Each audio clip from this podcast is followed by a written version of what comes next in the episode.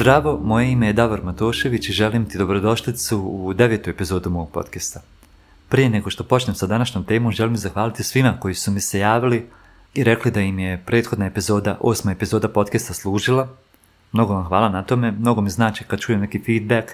u kojem baš čujem da vam je nešto koristilo i onda znam da sam uradio pravu stvar i onda to predstavlja neki način na koji želim da nastavim jer znam šta je to što vam odgovara, šta je to što vam najviše treba i što će vam pomoći da neki problem koji imate, neki izazov pređete mnogo lakše bez dugo čekanja.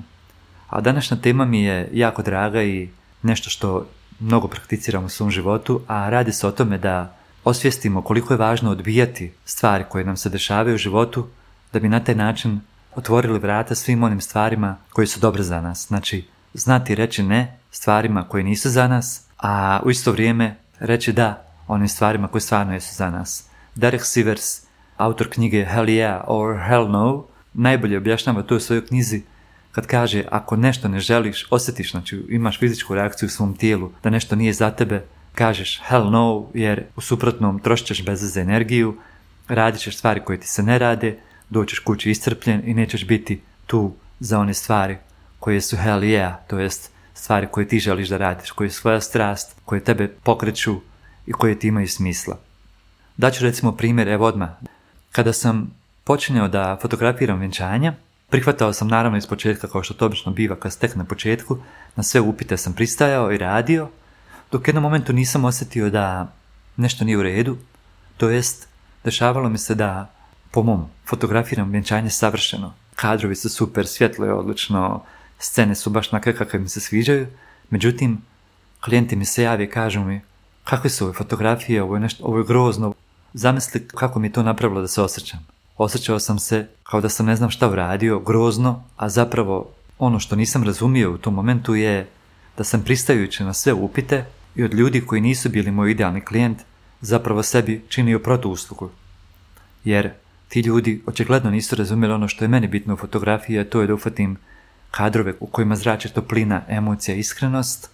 jer oni su htjeli samo nekog fotografa koji će fejkat da njihovo vjenčanje, to jest koji će fotkat njihovo vjenčanje na način da njihovo vjenčanje izgleda kao nešto što se taj dan nije dogodilo. I vjerujte, to je vrlo moguće, postoje razni načini da se to fotografski isfejka, izlažira, međutim ja nisam ta vrsta osobe jer ništa ne želim da fejkam ni lažiram ni u privatnom životu pa tako i u poslovnom. Onda sam tražeći rješenje naišao na dvojicu odličnih fotografa u Hrvatskoj,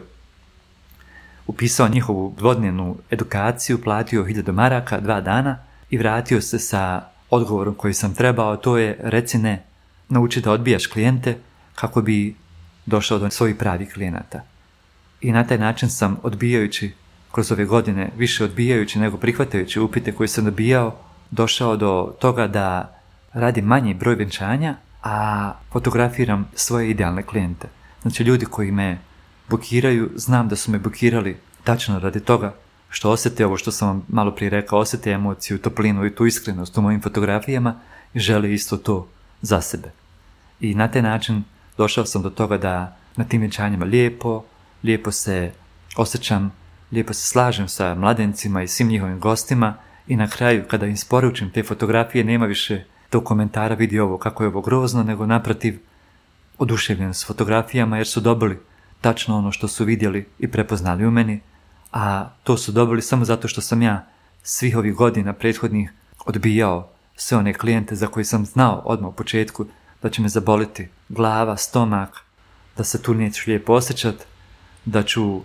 jedva čekati da to se završi i na kraju oni neće biti zadovoljni svojim rezultatom. Zato, kako kažu razni biznis mentori, nije bitno koliko novca praviš, nego kako ga praviš, jer jednostavno to će se osjetiti i tvoj idealni klijent će osjetiti da ti nisi iskren u toj namjeri svojoj koju šalješ vani, to je da ti je bitno samo do novca, a ne zapravo da ljudima riješiš problem, u mom slučaju da mladencima napravim najljepše slike na njihovom vjenčanju. Ovo isto možeš primijeniti i na lične odnose, recimo ako te neko zove na kafu, a tebi se ne ide, samo sjeti se koliko si puta to uradio ili uradila, da jednostavno nisi bio u stanju reći ne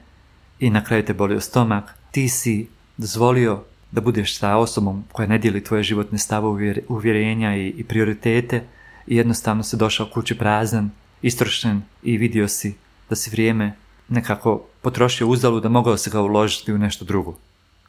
Ja znam da mi živimo u društvu koje baš ne nagrađuje ljude koji odbijaju razne životne situacije i ljudi su često u stanju odmah te nekako osuditi zato što odbijaš da se nađeš njima jer, jer i oni sami pristaju da radi mnoge stvari u životu koje ne žele pa misle da i ti moraš ali vjeruj mi evo ja te ovim podcastom želim osnažiti dati ti primjer da je moguće govorenjem ne zaista znači asertivnim i jasnim govorenjem ne bez opravdavanja bez obrazloženja zašto ti to ne želiš tipa umoran sam ne ide mi se ne jednostavno ne neću i čao. Kad to kažeš i kad osobi to jasno kažeš otvoreno pogleda bez neke mržnje, ne kažem da moraš biti odvratan prema ljudima, to definitivno ne, nije moja namjera ovdje, jer svako zaslužuje puno poštovanje, ali kad kažeš asertivno ne,